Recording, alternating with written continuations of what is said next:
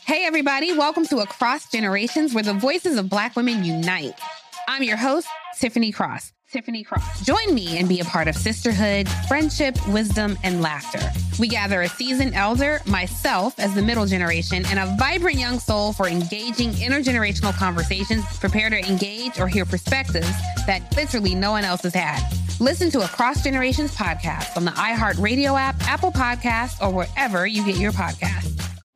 Discover a new educational and interactive podcast, Stories for Kids by Lingokids. Our episodes are packed with fun activities, right, Elliot? Oh, yes! We went shape hunting around the block and we found spheres and cubes on the street. That was great fun. Join Stories for Kids, the Lingokids podcast, inspiring you to learn while having fun.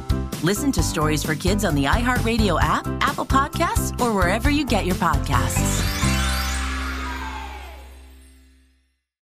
As the number one audio company, iHeartMedia gives you access to all. Every audience, live conversations, trusted influencers, and the insights and data you need to grow. iHeartMedia is your access company. Go to iHeartResults.com for more. Still living in 2021 and manually taking notes? There is a better way. Start the new year with Otter.ai. Automatically get meeting notes. Otter.ai works for virtual meetings like Zoom, Microsoft Teams, and Google Meet. Sign up on the web for free or download in the app stores. Otter.ai. That's O T T E R.ai. This podcast is sponsored by BetterHelp Online Therapy. I'm Micheline Maalouf. And I'm Nadia Addesi, licensed therapists and host of Getting Better Stories of Mental Health. Join us for discussions with Meghan Trainor, Chris Bosh, Rebel Wilson, and more. From discussing motherhood to immigrating to general mental health, our guests are awe inspiring. We all struggle with the same things, so let's talk about it and destigmatize them. Find our new podcast, Getting Better Stories of Mental Health, on iHeart, Apple Podcasts, and Spotify. Look through your children's eyes, and you will discover the true magic of a forest. Find a forest near you and start exploring at discovertheforest.org. Brought to you by the United States Forest Service and the Ad Council. Hi there. Welcome to Money Making Conversation. I am your host, Rushion McDonald. I recognize that uh, we all have different definitions of success. For some, it's a sizable paycheck. Mine is helping people wake up and inspiring them to accomplish their goals and live their very best life. These are my passions, and that's what I'm going to do for you. I want you to stop tripping over small challenges and prepare to rise above the bigger obstacles that life will present to you. The Money Making Conversation interviews provide relatable information to the listener by career and financial planning, entrepreneurship, motivation, leadership, overcoming the odds, and how to live a balanced life. My next guest was born in Washington, D.C., but was raised in Durham, North Carolina. That is where he. Uh, that is where his journey started to become a legendary style icon and uh, former creative director of Vogue magazine. His new memoir, The Chiffon Trenches, offers a candid look at who's who of the last 50 years of fashion. This engaging memoir tells with raw honesty the story of how he not only survived the brutal style landscape, but thrived despite racism, illicit rumors, and all the other challenges of this notoriously cutthroat industry to become one of the most renowned voices and fact faces in fashion. Please welcome to Money Making Conversation, Mr. Andre Leon Talley. Good morning, Rushion. How are you? Pretty good, good my morning. friend. Uh, let's get to, to let's, let, uh, thank you for calling in on Money Making Conversation, sir. Yeah, my Yeah. pleasure. Let- Happy let- to be let- with you. Let's let's talk about your style on the cover because I was reading the book, and in the book, there's a photo in 1983 that Mhm. shows you sporting a very similar hat to what you're sporting on the cover right now. And then I go further back. There's a similar style, but there's much more of a floppy brim on it. Now, Correct. Okay, you know, I'm a fashion guy, I- I- so so I loved you. I, I had a great time reading the book. But let's talk about this look on the cover right quick. This hat that I saw in 1983, but an earlier version, early with a floppy brim. Yeah, that hat is the same hat that's taken in a photograph in 1983. It's the same hat I took in a photograph on the cover, and that is the hat that I, I, I've I've had most of my adult life. It, I was born in England. Mm-hmm. Uh, it's a classic boater, and the floppy one was a Paris hat. That was a hat that had been bought and purchased in Paris.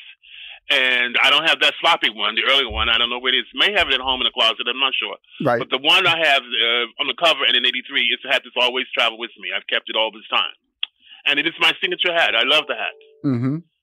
It wow. is a hat that I think um, it expresses who I am. I, I think it's classic. I think it's it, it, it symbolizes jazz, blues, right right creativity and and elegance well you know I, have worn hats you know i don't wear hats anymore like i used to and mm. when i go i had like several of them like three different styles and you you you locked mm. into a signature brand which is commendable so yeah, yeah. so so but you had to go through several before you got to this one hat here yeah yeah yeah well, I did, I did, I did. I, as I said, the one, the floppy, soft, floppy one, mm-hmm. uh, was a very beautiful hat from Paris, France. Mm-hmm. Came to me in about the seventies well, as a child, I was drawn to, to, to hats, and I, I think I had beautiful hats when I was a child, like right. you know, going to church. Uh, not ex- extravagant as these straw hats, mm-hmm. but you know, felt hats and snow caps and ski caps and all that kind of stuff.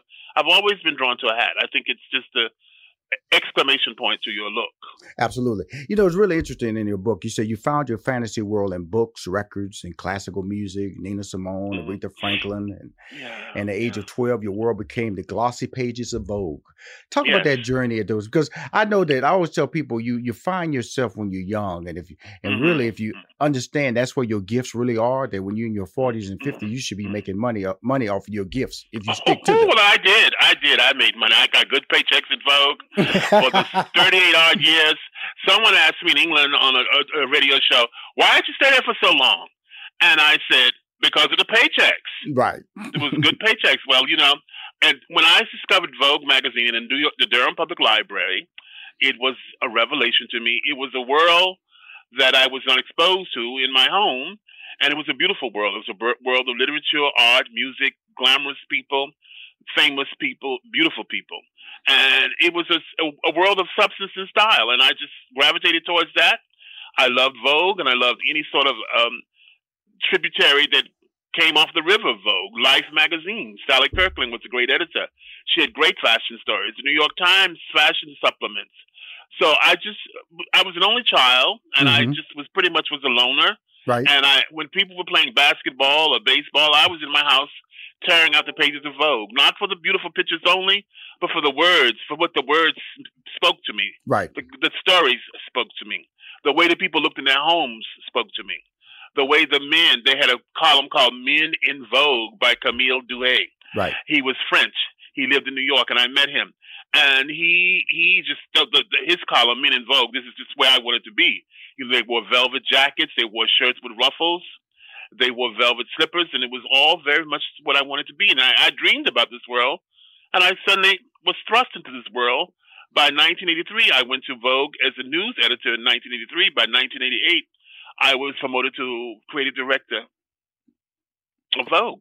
Well, you know, First I, black man ever. Well, I don't want to get to Vogue yet because your journey to Vogue is an interesting one, and also it's a compelling one because in the book you talk about, you know, when I don't talk about it, these are actual dealing with racism, dealing with rumors, yeah, yeah. dealing with lives, dealing with name mm-hmm. calling mm-hmm. and all that. But let's even go further mm-hmm. back when you're in your youth, when you were when mm-hmm. your your parents uh, brought you from DC to live with your great grandmother and your grandmother.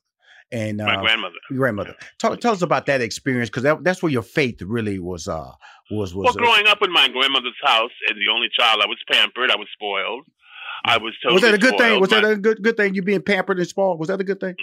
Yes, it was. Okay, good. It was. I was pampered and spoiled, but also I was given the great uh, lessons of life mm-hmm. and examples such as values, church, discipline. I had chores. Right. I had to make up my bed perfectly, as Michelle Obama taught her daughters to make up the beds perfectly in the White House. I had to polish the floors with Johnson's paste wax. I had to go outside in the woods and chop the wood for the uh, fires Mm-hmm. And when I was very young, we had we did not have an electric stove. We didn't get an electric stove until about the '60s. But I remember my great grandmother and my grandmother always cooking on a, a iron, a cast iron stove, and I will never forget that stove. It's about '58, and that stove had to be constantly stoked with wood and coal. And I would go out and have to get the scuttles, scuttles of coal, even in the snow, in the cold weather, and stoke that wood burning stove. That stove heated the kitchen. It had a side um, a, a container where you boiled water, where you had constantly hot boiling water mm. for the house for household duties. So this was a, a very important thing in my life, and so all of these just led to to the good, conservative, old fashioned values, Values. and verities that people have in the South when they are black and growing up in the black, segregated Jim Crow South. I mean, we the, the civil rights law was signed over in 1963, but I grew up in this great household from the 50s and into 63. By 63, I was in high school. I think I was in the 10th grade. Absolutely. So it was just it was just a very wonderful world. Uh, my grandmother, she she was a domestic maid at Duke University for 50 years. She finally retired, and the last 30 years of her life, she was re- retiree. But she just got up and she was like a pioneer woman. She was strong. You know, you would have these images of pioneer women. These women can do anything. They they can cook. They can squirrel skin a rabbit, skin a squirrel, Mm. make a squirrel stew, Brunswick stew out of a squirrel. You know, they kill a squirrel. I Absolutely. remember I Tastes just my like chicken. grandmother. Mhm. Yeah, and and just do all everything, and plus do all the laundry, the household laundry, cook, clean, scrub, sit down, read her missionary helper, get up on Sunday morning, cook cook, cook a pan of biscuits for me before church, come home after church, and cook the afternoon supper, fried chicken and greens or string beans and sweet potatoes, and just it's just a simple world. The world was a world that had foundations that carried I've carried on throughout my life. So, so I the think. so the fact that your your, your great grandmother and your grandmother raised you in Durham, that really laid the foundation for who you are today versus your parents raising you. Absolutely. But my parents were always in my life. My mother and father lived in D.C. and they were not domestic workers. Right. They were uh, a grade uh, grade level government workers, Mhm. and they always supported my my upbringing, my schooling, and my they gave me everything I wanted. They would send money down to my grandmother every two weeks for my you know books. Uh, I had wonderful clothes. I had the first set of World Book encyclopedias on my street. That was I was very proud of that. I Record still have player. them. and Come on, throw it all out there. Come on, Andre. Throw it yeah, out. There. your daddy was doing players, it. Your yeah, daddy was laying it out for you. typewriters, record players, Mhm. and supplement allowance, so I could then go to stop going to the library to read Vogue. I would go buy Vogue. Right. It came out twice a month in the '60s. Mhm. Mrs. Vreeland published it on the first and the fifteenth of every month. Now that was the fee, and I would go across town on Sundays when it was coming out the magazine. I looked forward. That was my big, you know, outing to go buy Vogue magazine. So I think I had a privileged upbringing, although I was in a very restrained space in the world of blackness in Right. the segregated South. But but in that whole process, the creative process, you know, when I when the- that's all that just keeps you were allowed to be you. Am I saying that Yes. right? Yeah, you perfectly. You said it perfectly. Mhm. I was allowed to be me. My grandmother did not. As long as I did the right thing, I could just do anything. My grandmother gave me free reign, and I sat back and I had a room of my own, and I read Vogue, and I listened to Laura Nyro, Lero, Nina Simone, Mozart, Beethoven, Mahalia Jackson. I listened to my records. I had my own world and books, books for my friends. I had some friends, but books were my friends, and Vogue was my friend. I mean, I I I lived for Vogue magazine. Now you, but you talk about some you know nasty kids and bullying, and when we Yeah, look back yeah. on, you know, everybody thinks like bullying started, you know, recently. Bullying is Oh no, no, no, no, no, no! Oh, it was awful. But you know what? When when I go back home now and see my friends, I've maintained good friends from high Mhm. school. Mhm. I can look at them and say, "Hey, look, look at me now. How you doing? I'm doing. Mm-hmm. I, I, I'm out in the world. You know, I've got a book. I've had a documentary called The Gospel According to Andre. Mhm. I went there and showed it at Hillside High School. I showed it in one of their great weeks. They had me there for three days. We showed the film. We had events around it. They gave me the mayor gave me the seat to the kitty and a proclamation, et cetera, et cetera. So you know when you go to those those uh, high school reunions, Yes, you can say, "Look, I'm okay. I'm okay." you know, uh, and I, I, you, I can feel you okay. I, I like Mm-hmm. to believe that uh, the one of the, one of one of the best lines in your book was that you know you're in your seventies, but you feel like you're 29. Thank you. Thank that, you. That's that's my favorite line because I tell people that you know it's it's, it's a mindset. Yeah. It's a It's it's, a how you how you walk, how you communicate. I'm not trying. You're Mm. not trying to say you being 29. You just said the Uh-uh. mentality. I, the mindset. I am fresh. Come on, Andre. Tell them about it. Tell them about it. I wake up every day ready to learn something new. I attack, I fresh. I'm still learning knowledge. And thank God I had early on this passion for books and book reading. Right. When I turn the page of a book in this pandemic, if I'm sitting down with a book, it is a happy moment for me to sit down on my front porch and turn the page of a new book that's coming in the mail from Amazon. I mean, I just got a whole slew of James Baldwin books. I think that James Baldwin, what he did and wrote and said in the 60s is so relevant today. So all this summer, I've been reading everything I could get my hands on by James Baldwin, mm-hmm. including his last interview in 1987 before he passed away. And that came to me last week, and I, I've been just reading, and I'm I'm just every day you can learn something new. I was young. I was, I loved fashion. By the way, I always say, as Judge Judy says, they don't keep me here for my looks. They keep me here because I'm smart. Okay. Well, well, that is my motto. That is my motto.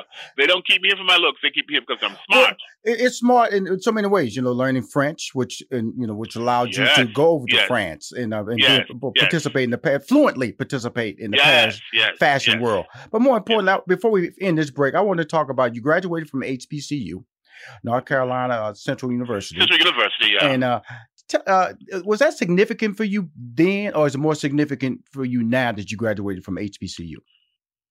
Uh, it's more significant for me now because uh, I'm proud of that. I was proud of NCCU, mm-hmm. and I, I, I, that's where I got the scholarship to go to Brown University Absolutely. and get my master's degree. Absolutely. So I'm proud of that. It, it, it, it means a lot to me.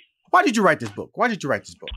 I wrote the book because I felt that I was approaching the seventh decade of my life, mm-hmm. and I felt that I had to leave a legacy uh, recorded by me, factual. I had so many stories to tell that were great.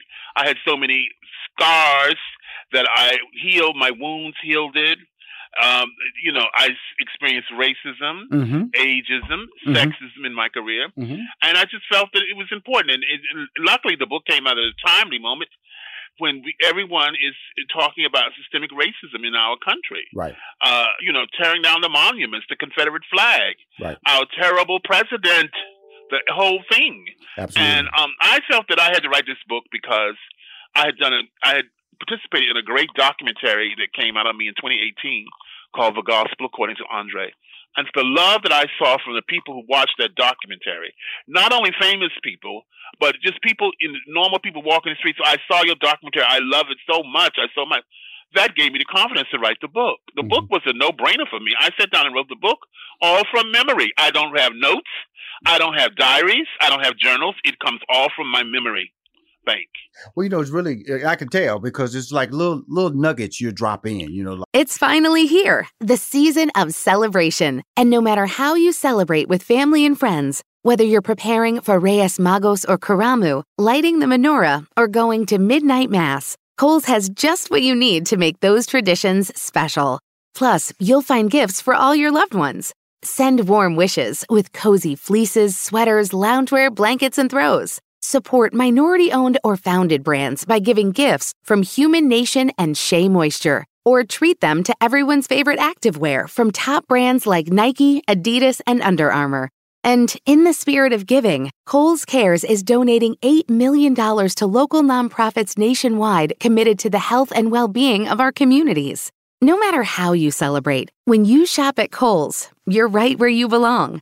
So this season, give with all your heart with great gifts from Kohl's or Kohl's.com. Whether your event needed one room or an entire conference center, Hopin has revolutionized the way people come together. With Hopin, you can host a fully fledged digital meetup complete with one on one meetings, hands on sessions, and expo booths. And because everything is hosted in a single, easy to use platform, it can be as big or small as you want, remain convenient for anyone who wants to attend, and give you access to data you never would have known otherwise. Visit hopin.com to learn more and get started. Still living in 2021 and manually taking notes? Start the new year with Otter.ai to generate automatic notes for meetings, interviews, or lectures. With Otter.ai, you can search the meeting notes, insert images, play back the audio, and share them with your friends or coworkers. You can capture action items, remember meeting details, and keep everyone informed. Otter.ai works for in person or virtual meetings like Zoom, Microsoft Teams, and Google Meet. Sign up for free at Otter.ai or download the app for free. Otter.ai. That's O O-T-T-E-R dot A-I. Like, yeah, yeah. Like, they know, just you, come to me. It's right, you know, and that that's the beauty of people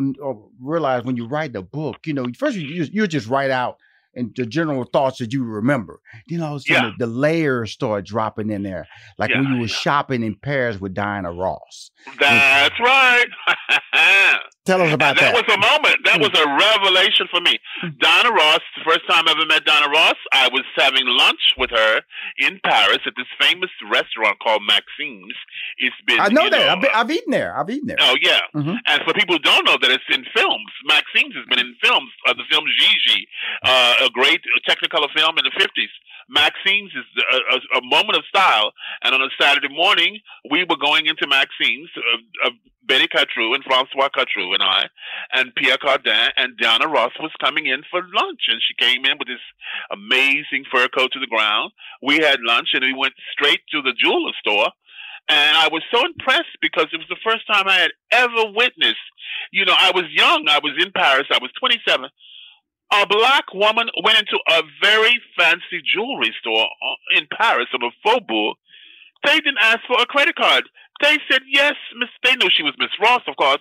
This could have been an imposter drag queen. They sent the jewels to her hotel. No checks were issued. No bill of sale. No questions. Miss Ross, you will get these uh, bracelets in your hotel by five o'clock. And you know, of course, they would. They, they, they, she asked what the prices were, and then she turned and she said, "Would you like a little present?" And I said, "Oh no, thank you, no, thank you." No, you so said no. Come on, Andre. You said no. Well, you weren't allowed to take gifts. My my company wasn't allowed Oh, me to take gifts from Okay. someone. Mhm, So. I thought if I got a bracelet from Donna Ross and they see they they'd fire me. So it was ethically incorrect for me to take the bracelet. But I was so impressed that a woman of color could go into Paris, walk into a store, no matter, and just be respected the way Donna Ross was. They didn't say, "Oh, may we see your credit cards or may we see your identity?" They may we see your passport. We could we call your bank? It was a Saturday afternoon.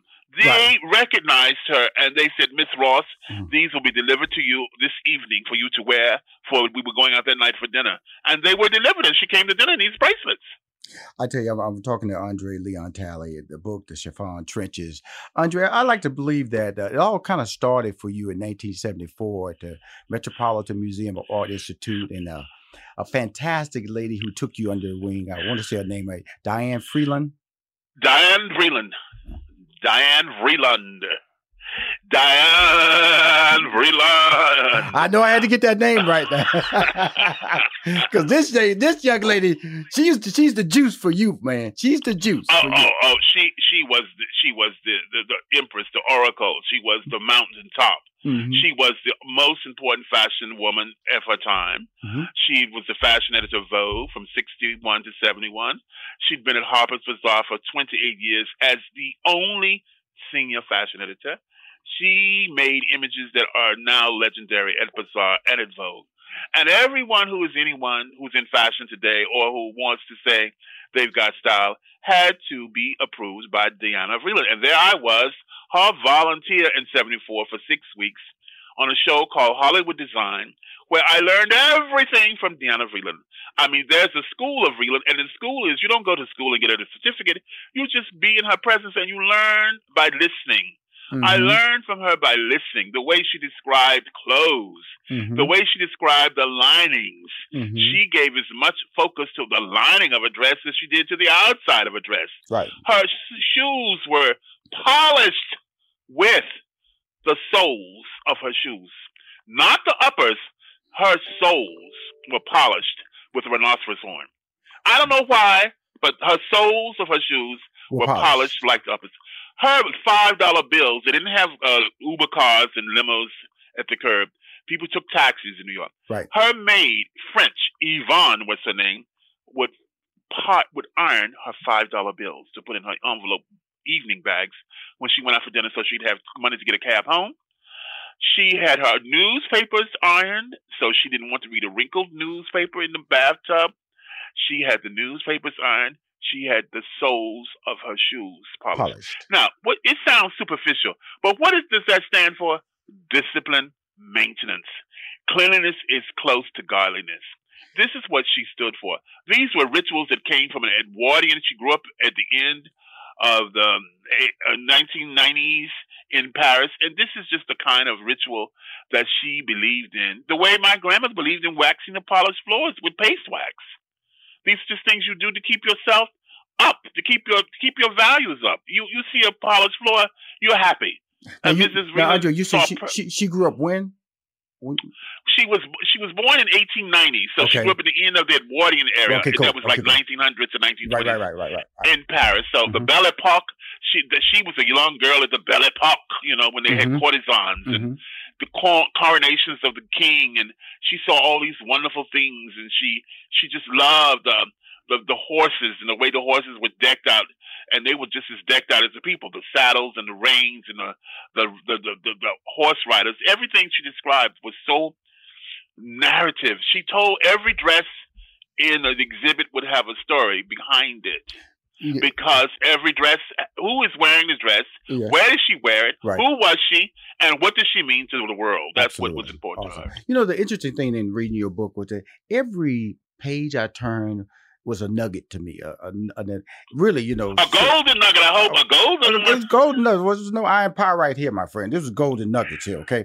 And so, the reason I say when I, when I say that is the the fact that uh, it, it could have been expanded more. It could have been more Yes, than just oh, one or oh, two pages. Listen, Rashawn, there's a third book in me because I had the contract, and I'm proud of the contract I had from uh, Penguin, Penguin Random House Ballantine. Mhm. But the contract said I only had to write 80,000 uh, words. Right. I could have written 160,000 I know. words. But this is the book they wanted to. They wanted to publish a book for a certain size, Right. and you know the format. But I could have written 160,000. I could have still been writing to this day, and still could be writing. Well, because there's, there, there's interesting stories, like you know, like the whole period when you started out, of course, you know, and then uh, you basically was starving, or then that Christmas period when uh, when she told you not to Ringler leave. said, "Don't go home." She said, "Don't, Don't go, home." Oh, Don't go home. There's nothing at home. And it's really true. You know, when you go back, man, it kind of like breaks your values, breaks your motivation. You fall back in old habits. And that's what she Yeah, was yeah. telling you. And then that whole Paris run, which was a genius period of your life, I feel, because The moment, the zenith moment of my life. yeah, because of the fact that first of all, you're a black man, tall black man, Yeah. speaking French. Only one on the front row. Only person on the front row Right. black.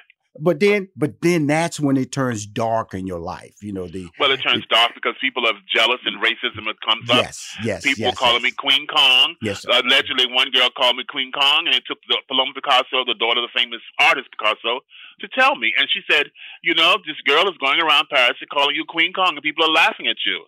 But I love you, and I said, "Okay." And then I just kept that bottle up, and I never told anyone about that until I had this documentary, and I sat down and talked about it Mhm. in the Vogue uh, archives, and I revealed that in 2017. And this this was a hurting thing, you know. This was hurting me. And then one of my bosses came and said one day, stood up in the office and said, "We've heard you've been sleeping with every designer in Paris, men and women." And I thought, well, God, that is that. What would I? I would be so busy. Am I a stud? What is this? And then I realized how racist this was. right. I recently had an email from the man saying what a great book it was, but he didn't know at that time how hurtful he was. You know what I did? I went off, and, and weeks later, I resigned. I quit Women's Wear Daily, and the doors opened, and I wouldn't have gotten to Vogue had I stayed in Women's Wear Daily in the position that I was in because I thought this door is going to close. I went to the Madeleine Church. This is a church where Josephine Baker was funeralized in Mhm. Paris. Lit the lit candles, three candles, right?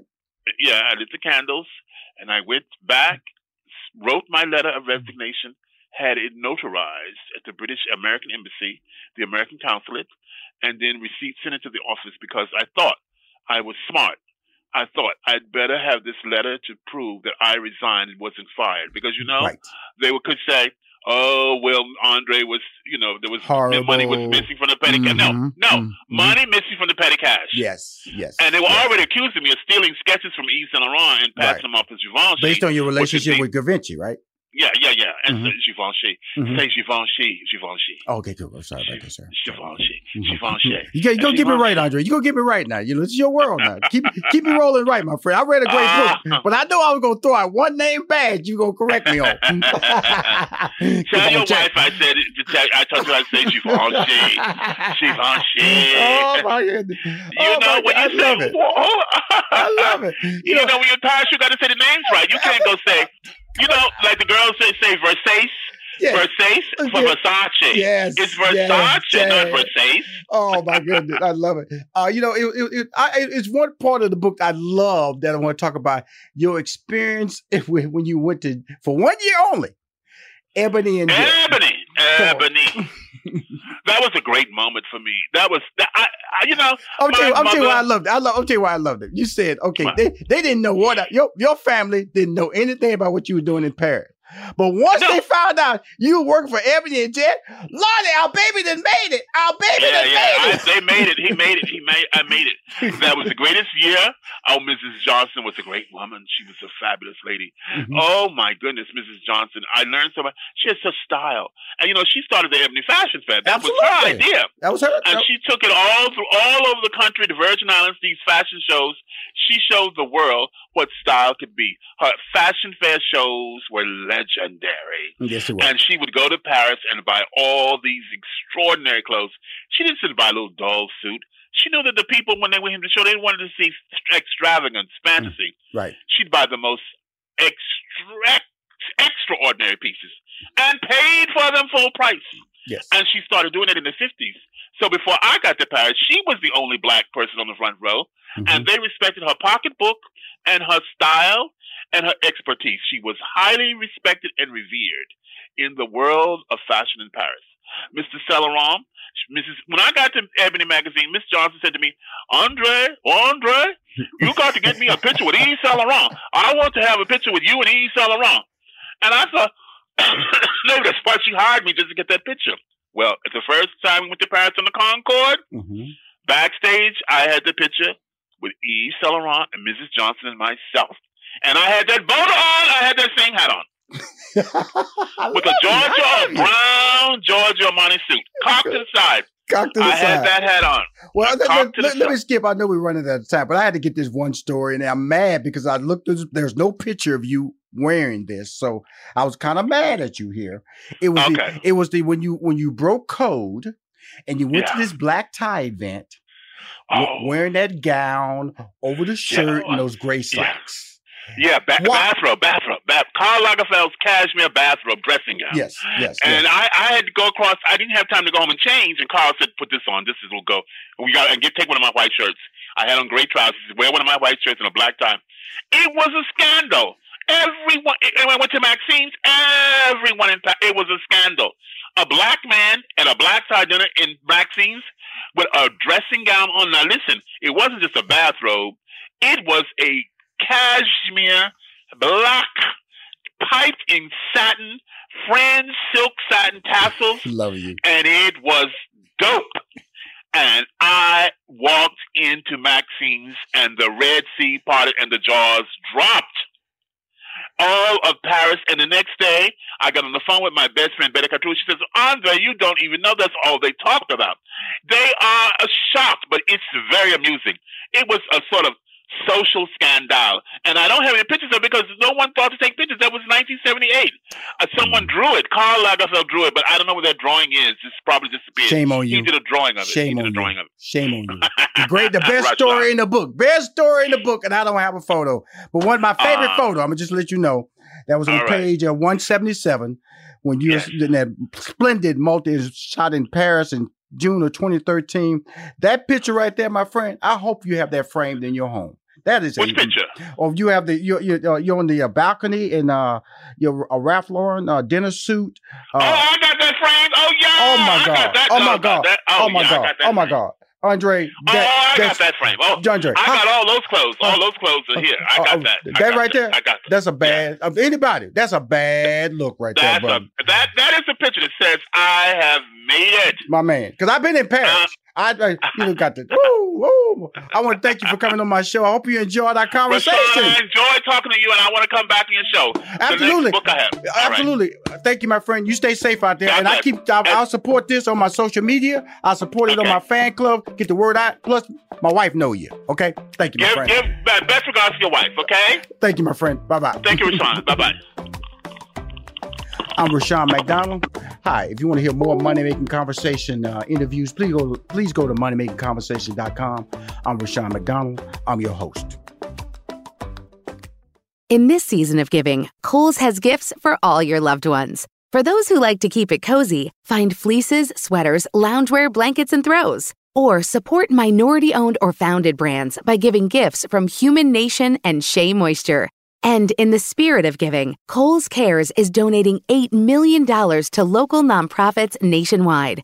Give with all your heart this season with great gifts from Kohl's or Kohl's.com. Still living in 2021 and manually taking notes? There is a better way. Start the new year with Otter.ai. Automatically get meeting notes. Otter.ai works for virtual meetings like Zoom, Microsoft Teams, and Google Meet. Sign up on the web for free or download in the app stores. Otter.ai. That's O T T E R.ai. Look through your children's eyes, and you will discover the true magic of a forest. Find a forest near you and start exploring at discovertheforest.org. Brought to you by the United States Forest Service and the Ad Council.